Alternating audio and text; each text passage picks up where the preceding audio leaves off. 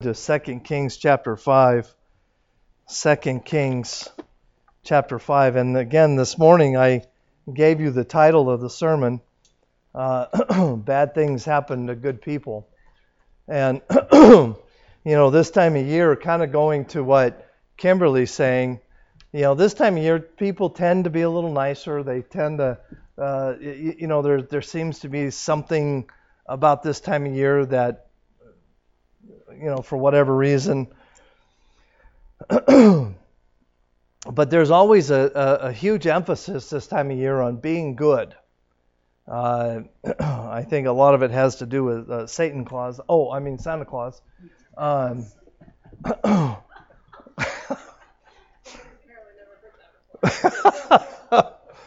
um, Come back Wednesday night. We're going to be talking about that guy. Seriously, we're going to be talking about him. It came up Wednesday night during uh, Bible study, and so uh, you asked. So we're going to, you know, I've got, yeah, I forget who asked, but but yeah, we're gonna, yeah.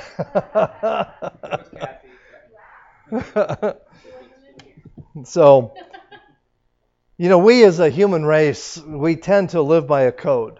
Uh, saved, unsaved doesn't really matter. And and and to me, that code is do good and good will come. You know that that seems to be you know, uh, yeah, karma or or uh, what's the yin and yang and all that stuff. And you know you know that that seems to be what a lot of people live by. And and we were on Wednesday night we were talking about Second Corinthians uh, chapter 10, verse 5, and we started to talk about it when we got sidetracked on some other things, but we're going to be following up on it uh, this this Wednesday. I'm going to be going a little bit more in depth, but I wanted to bring up one thing that we were talking about, and is and in 2 Corinthians chapter 10, verse 5 says, "Casting down imaginations." And every high thing that exalteth itself against the knowledge of God, and bring into captivity every thought to the obedience of Christ. Now, the word uh, imagination here is literally means misleading arguments. So, something that is not accurate. But at the same time, if a person wasn't wise would believe it. Does that make sense? Okay, so that that is the context of what we're talking about here. And then those of you that were here Wednesday night, what does the what is casting down? What is what does that mean? To demolish, exactly. To make it, to render it absolutely useless. So when things come into our lives um, that are uh, uh, uh, imaginations or what was the uh, definition? Misleading arguments. We are to render them absolutely useless in our lives. Now, I'm here to tell you the code that I talked about a minute ago. If you do good, good will come. That is exactly one of the things that this is talking about. It is a lie. Now, are we supposed to do good? Yes. Absolutely, we are. But if every time you do good, will you get rec- will you be recompensed for that? No. no. And and the reality is we live in a world where people think that they can earn their goodness. Is there anybody in this room who is good all the way to the core?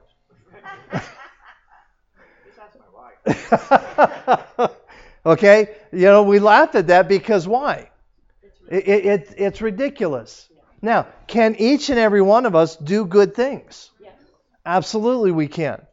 But to our core, not one of us is good. We are rotten to the core.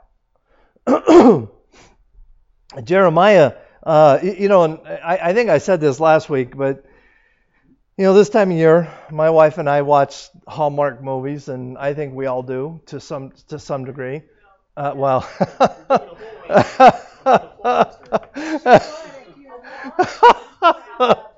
and one of the one of the themes in most of those Hallmark movies is oh, just follow your heart. You know, just just follow your heart and and everything will work. After all, it's Christmas. It's magical time. You know. Uh, well, here I'm here to tell you, Jeremiah didn't look at it that way. And Jeremiah 17 verse 9 says, "The heart is deceitful above all things." Amen. And what? Desperately wicked. yeah, we certainly don't. Again, the title of my message, if you're taking notes, and I hope you are, is Bad Things Happen to Good People. And, and I, again, uh, I, I, mentioned it this morning. Uh, I believe that this, this particular subject is important this time of year uh, because uh, oftentimes uh, this, this subject, subject gets tweaked out of proportion this time of year, any more, more than any other time of the year. I have a question for you. Why would God allow something bad to happen to a good person? Think about it. And I want, I want, I want some feedback here. Why would God allow something bad to happen to a good person? Danny? Growth. Okay, growth. You can use it to minister to someone later on. Okay, okay. All right. Sean, you don't have to grunt, okay? Just putting your hand up like this. Sean, Sean. Okay, all right. Sean? Um, uh, to test them. Okay, to to try them, to to uh, like your dad said, to grow them. Candy? Okay. Now, how many of you remember Morris Gleiser? He was here about three years ago. Okay, Morris Gleiser. Would you put Morris Gleiser in the category of a good person? I, I would. Okay? Uh, why would God give him cancer?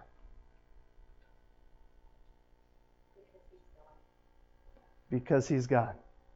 See, we humanly speaking, we think, wait a minute. Uh, now you've you've gone from preaching to meddling. Because what what do we do with people like Morris Gleiser? We put him on a pedestal and we say, hey, that's God's man. He's doing God's work. And, and if anybody on earth deserved not to get cancer, it would be him. Oh, really? Why is he exempt? See, the I, I, came up very quickly with four reasons why Morris Gleiser. Now, and I'm not here telling you this is why Morris Gleiser got cancer. I'm just I came up with four very very simple things. In fact, it was they were all mentioned basically uh, in in the answers here. Humility was God maybe trying to teach him humility? I don't know. What about strengthening his faith? What about as Danny I think Danny said, sometimes God needs to just do something to you to, to knock you down, to slow you down. He maketh me lie down in green pastures. Or what about just sheer dependence? See, we look at things like that and we think, wait a minute, no, no, no, these things are not supposed to happen to people like him. Well, but they do. The story that we are about to read is a story about a really good guy. And and as we well, let's just go ahead and read uh, 2 Kings chapter 5 in verse 1. And Naaman, the captain of the host of the king of Syria, was a great man with his master and honorable because by him the Lord had given deliverance unto Syria. He was also a mighty man in valor, but he was a what? A leper. Point number one. Let's talk about the good man. The good man. What's his name? His name is Naaman. Uh, who can tell me what his job was? Okay, he was the commander of the armies of Syria. Okay? what was his reputation like? Okay, he was honorable. He uh, God even calls him honorable. Okay, now I don't know if my name, if I lived back then, I doubt very seriously my name would ever have gotten into Scripture. And I can guarantee honorable probably would not have been mentioned along with my name. So what did, what what does that tell you about this guy? He was straight up, right? That's that's how we would phrase it in today's vernacular. He's just a straight up good guy. Was he brave? Absolutely, second to none. He, he, he, was, he was a mighty man of valor. But there's a problem. What was his citizenship? He was Syrian. And historically, what were the Syrians? They were absolute enemies of Israel. They, the Syrians and the Hebrews hated each other beyond the, the, the comprehension of hate. They, I mean, it was, it was horrible. Yeah, they still do, yeah. so Naaman was a good guy that God used. God even said he was honorable. And he was a mighty man of honor, of, of valor. Humanly speaking, I honestly don't know that you could find a better man on the earth at, the, at this time. He was just a, a good guy. What does it mean to be honorable? Anybody? Okay, trustworthy. Okay, dignity. Okay, there you go. That's the that's the key here. The word honorable. Basically, if he says he's going to do something, he's going to do it.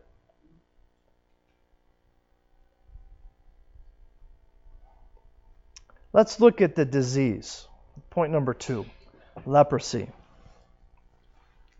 At the time, it was incurable and deadly. I have I found a couple pictures here on the internet I wanted to show you. This is this is uh, what leprosy can do. Obviously, this is an extreme case.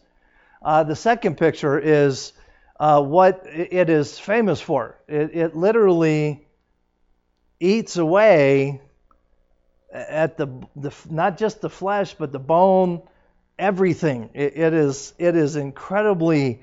Uh, in, it would invasive be the word, okay, and destructive. Yes, uh, and and um, it is still in our world today. There are still cases of leprosy in the United States every year. It has not been radic- uh, eradicated. Uh, it has not been eradicated. So, leprosy, although today, is not nearly as serious as it was then. We have medicines, we have things that when people get it, they can stop it and, and, and different things. but at the time, uh, Naaman's leprosy was spreading with no hope of a cure. The ugliness of leprosy was such that it was uh, eventually it would have been impossible for Naaman to hide it eventually it would spread to body parts that it would be obvious what was wrong with him. And he would no longer be able to hide it. So we are assuming that as the story unfolds, the assumption is that he had leprosy, but it was in its early stages. At least that's the assumption that I draw from it. Because what would happen to someone back then who had full-blown leprosy. Okay, they were they were shunned from society. They were they were taken oftentimes to uh, leper colonies that that were uh, isolated from society. And here, this great man would basically cease to exist. And another thing is that I've heard reference to through my studies, uh, not not this particular time, but other times. basically, somebody that had leprosy, they were considered dead even though they were walking. They were still alive. Uh, they were they were just walking dead people. And that's what Naaman had in store for him.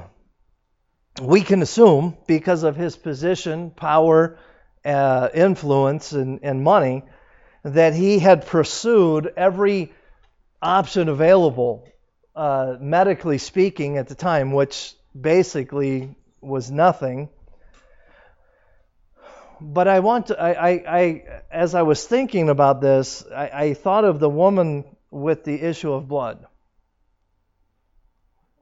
Let's read Mark chapter 5, verses 25 to 28. It says, And a certain woman, which had an issue of blood 12 years, and had suffered many things of many physicians, and spent all that she had, and was uh, and, was uh, nothing uh, bettered, but rather grew worse when she had heard of Jesus, came in the press behind and touched his garments, and she said, If I may touch but his clothes, I shall be whole. Now, why, why am I bringing this up? The, the point is this.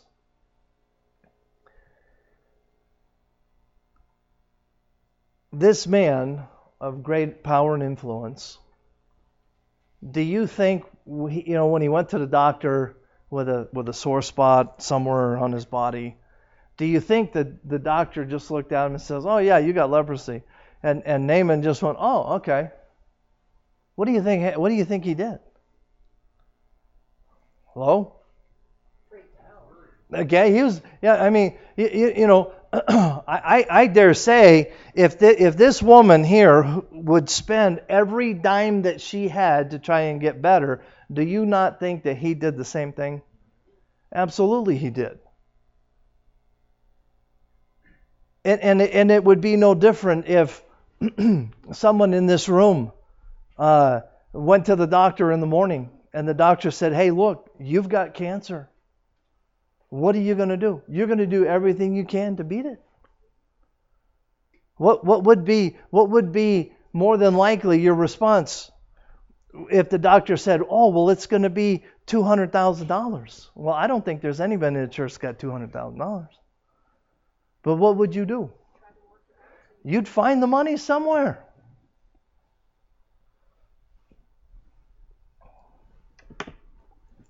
Point number three, and I think, I, I personally believe this is the most incredible person in the whole story, and that is the maid the maid. Let's look at verse 2. And the Syrians had gone out by company and had brought away captives out of the land of Israel a little maid, and she waited on Naaman's wife. So, who is the maid? Okay, she's it's a Jewish girl, more than likely a young teenager, who is who is a what? A slave. Okay? She's living in a foreign land, away from her parents. She's a slave.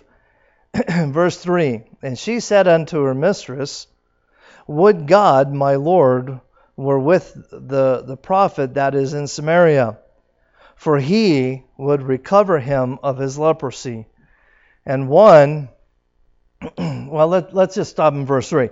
So here you have a little slave girl who tells her mistress, Naaman's wife, well, if he was in Samaria, Elisha would be able to heal him.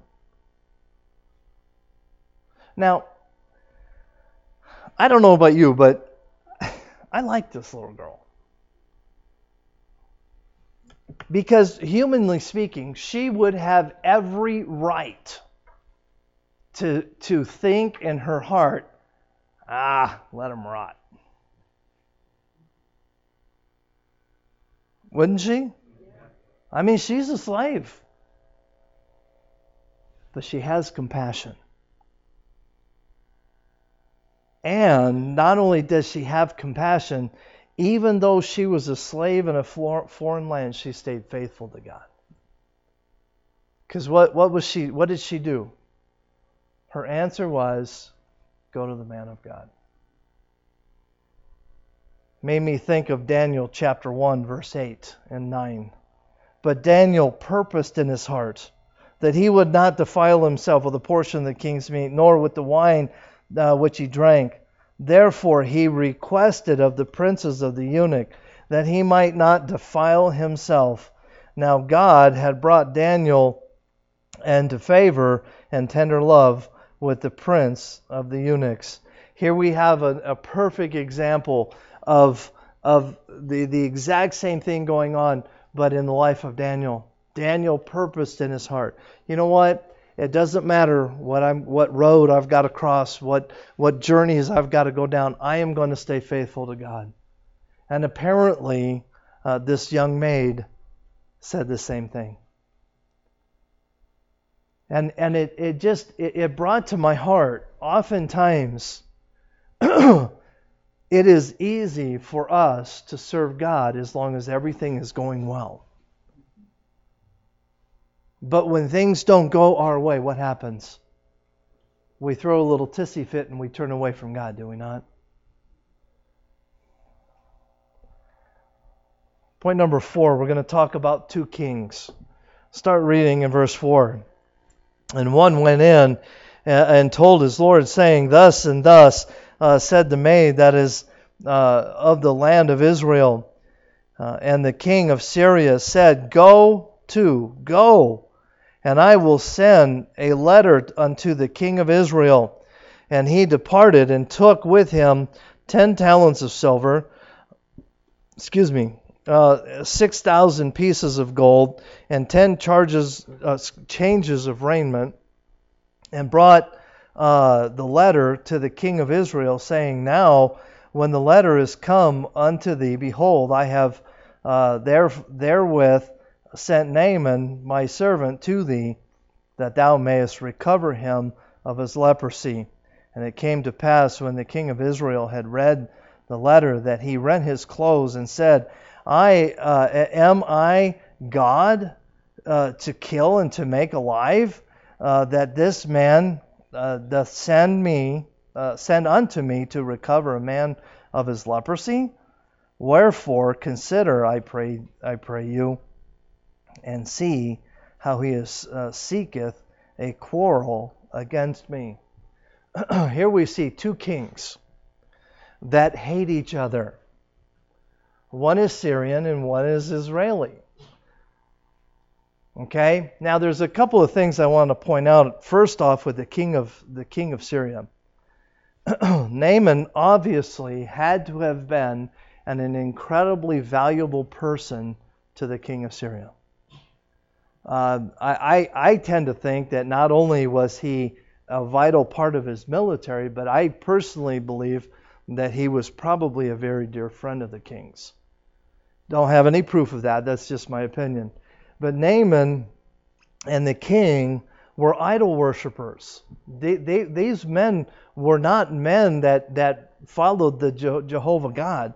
They were idol worshippers, and they had no idea of the impact of the of what they were putting into motion.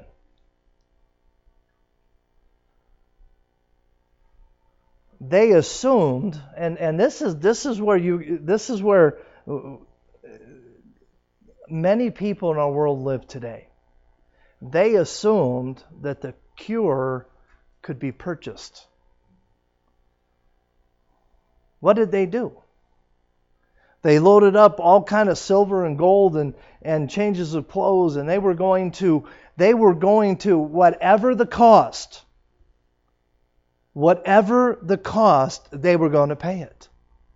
If it, you know, I have no idea what this would translate into current day uh, money, but it, it's a lot of money. And, and if they had gotten to Israel and Elisha or the king said, okay, yeah, we'll do it, but you got to make, you, you need more than that. Do you think Naaman would have gone, went back and got more? Absolutely. See, they were prepared to buy the cure. Many people today think that good deeds can be purchased as well. What, what constitutes a good deed? Anybody? Okay, something that doesn't profit you? Okay, that's a good start. Okay, something to help someone else. Okay, meeting a need. Okay, the thing that constitutes good works in the life of a believer is this thing right here the intent in which the deed is done. See, if the deed is done so that you can earn recompense with God or, or reimbursement with God, is that a good work? No. No. If if if if you had the ability to what do you remember back when oh what's that guy's name? He used to um, own the Atlanta Braves. Ted Turner. Ted Turner. Remember when Ted Turner gave a billion dollars to the UN? That that was back a long time ago. Only those old people would remember that. Do you think he was trying to buy a good deed? Do you think it was a good deed? No. In the eyes of God? No. See, but that's that's what we try to do. And that's exactly what they tried to do. They also thought the king could command the man of God to cure Naaman. See, they had no they had no connection with the fact that Elisha worked for God, not the other way around. And way too often we we look at we we look for uh, happiness in the wrong places. See, they were looking to a man to tell another man to do something only God could do.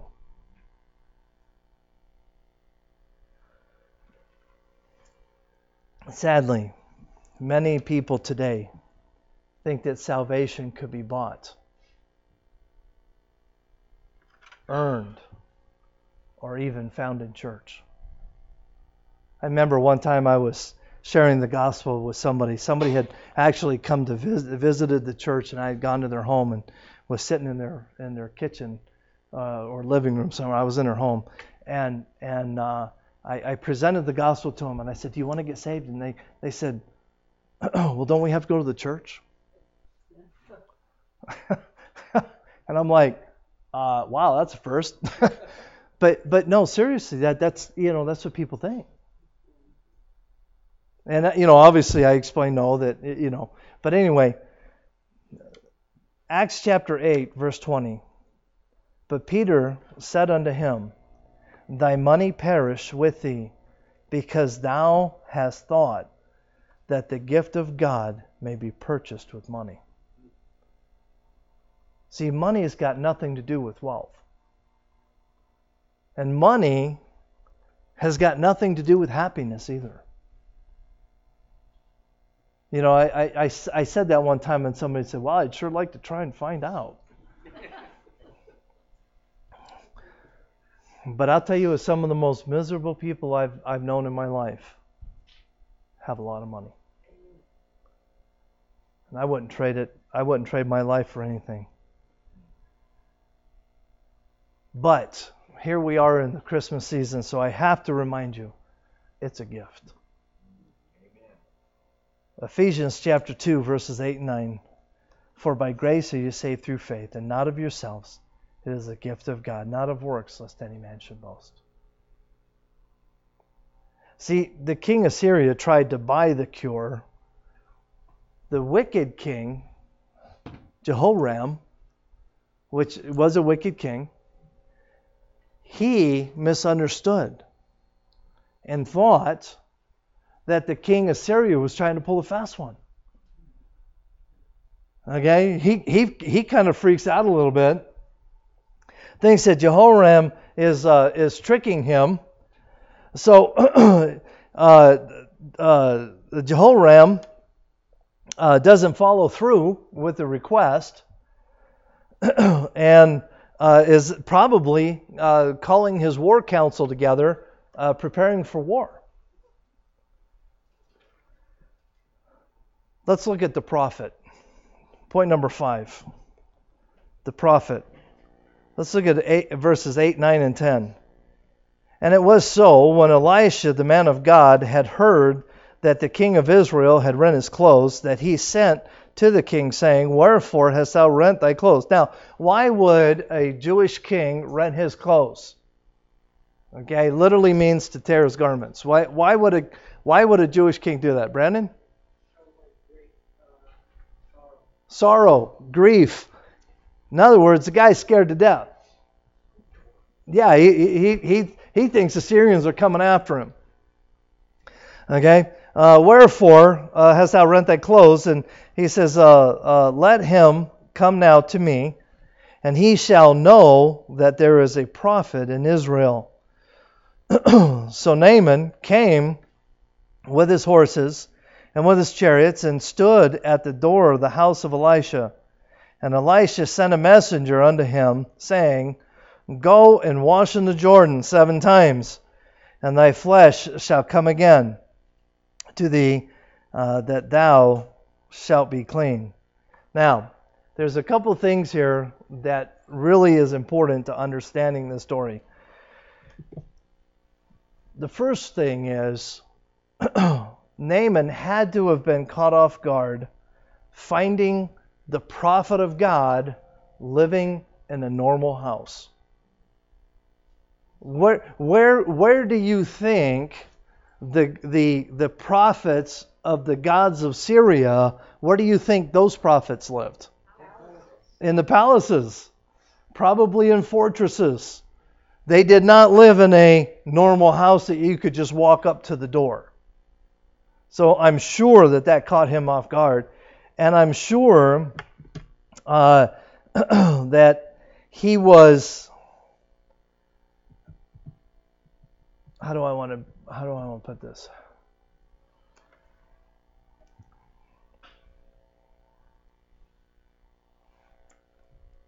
Because of the custom of the day, it would be understood that when somebody of his stature shows up at your door, what what what do you think he would expect? Oh, yeah, the red carpet, the fan, the you know the band out front, you know all the fanfare, all the you know the because he basically would be the uh, uh, the very high-ranking Assyrian uh, you know coming to this humble home, and you know the red carpet be laid out, and all of this this stuff going on. So how does he come to Elisha? He comes as a general of the Assyrian army. Uh, you know, uh, do you think he, he pulled up in a Volkswagen? no. Do you think he had a couple of people with him? How about a whole army? Okay, he had. I mean, this guy didn't travel by himself or with with a with a small entourage. This guy traveled with a large entourage of people. And and all of this probably surrounded the little house that Elijah lived in.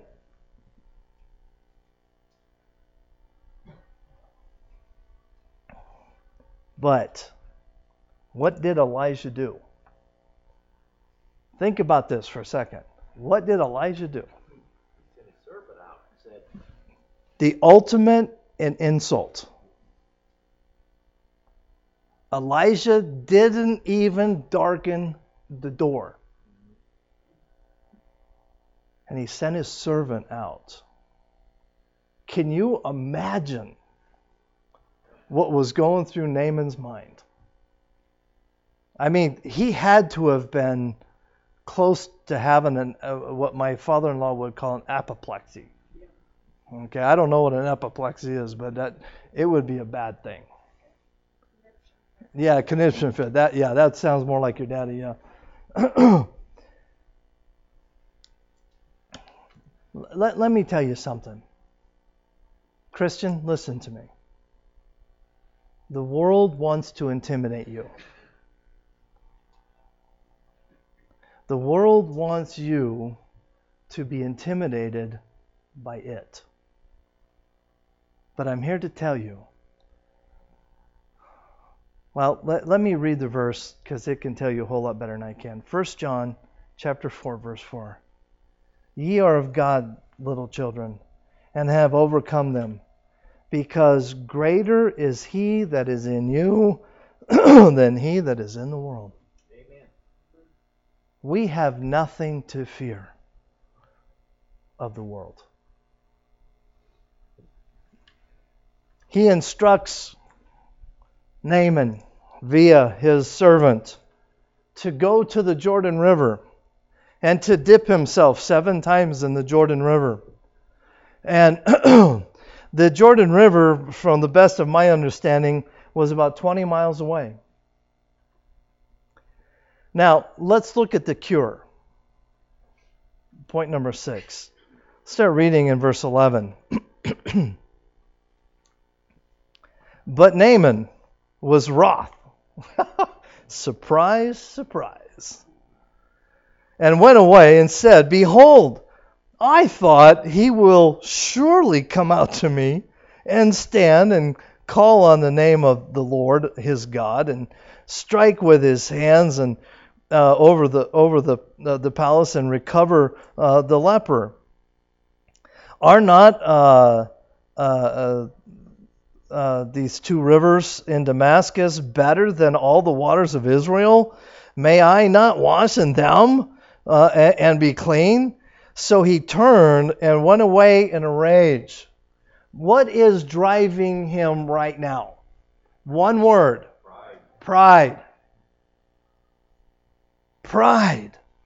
He was insulted. He was humiliated. He and, and, and it wasn't just it was in front of all of his men. This is not a good thing. You know, he wanted, he, he expected the man of God to come out and to treat him on his terms. How many times do we go to God on our terms?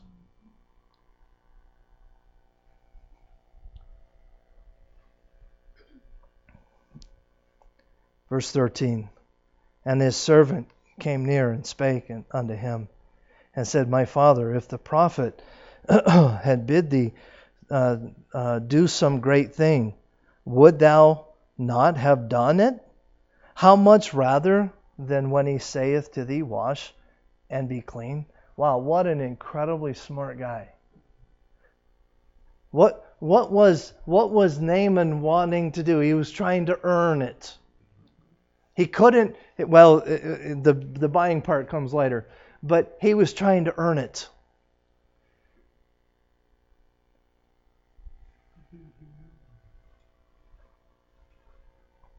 Verse 14, and when and and then went he down and dipped himself seven times in the Jordan according to the saying of the man of God, and his flesh came again like unto the flesh of a little child, and he was clean. Now this is a man who is a mighty man of valor. Do you think that quite possibly he had spent a lot of time out in the sun. And and what what do we call people that do that? They we call it their their skin gets kind of leathery, does it not? How did God heal him? Completely. Made his skin not only not only did he heal the leprosy, but he made his skin as a, as a small child. See, pride had driven him. Pride had had almost taken away Uh, his ability from being healed. Naaman had his own opinion and his own plan. But I'm here to tell you God has a plan that is different than our plan. The Jordan River. One of the insulting things of the Jordan River is the Jordan River. I don't know if you've ever seen pictures of it, but it is considered a dirty river. It is not the kind of place you go to get clean.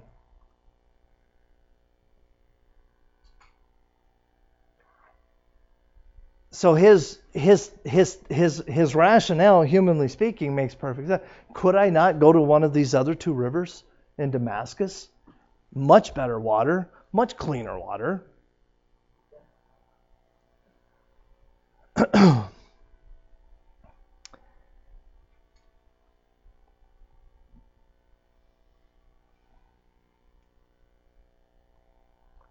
I can't help but wonder if Naaman, one of the things that went screaming through Naaman's mind was, ah, it can't be that easy. Can't be that easy. You can't I can't tell you how many times I have shared the gospel with somebody. And they say, "Oh, it can't be that easy." Well, the truth is it can be that easy, and the truth is it is that easy. There's nothing complicated about the gospel. There's nothing complicated about the love of God in our lives. But he humbled himself. He swallowed his pride. He went down seven times into a dirty river. This great general, commander of the Syrian armies, doing something in his own mind that was ridiculous.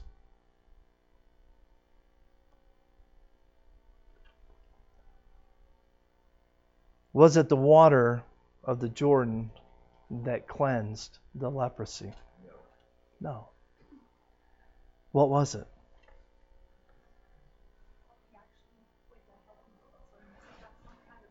Okay? It had to have been the faith and the obedience. If God had told Elisha, "Oh, tell him to stand on his head and gargle peanut butter and you know and do you know whatever," it, you know, it would have been the same thing. It's the obedience that matters.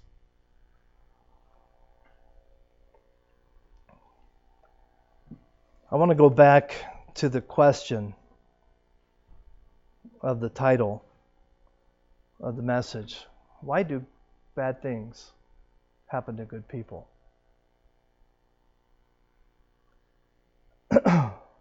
The answer to that is God's not done with him yet. This man was a good man. Why, why did he get leprosy? He, I believe the reason he got leprosy was God was trying to send him a message. And we'll see uh, uh, next week when we when we look at his life again. oh no, not next week. Is next week? Next week's the program. Okay, in two weeks we'll we'll be looking at him and and he acknowledges that God is God is God. And he comes to the reality that is that the only God is in Israel, he says.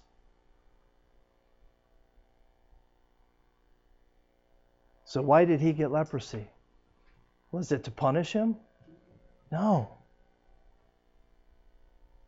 It was to bless him. And see, way too often, and this is this is where this is really important. Way too often we misunderstand what God is trying to do in our lives. Why did Morris Gleiser get cancer? I don't know. But I can tell you this God's still working on him.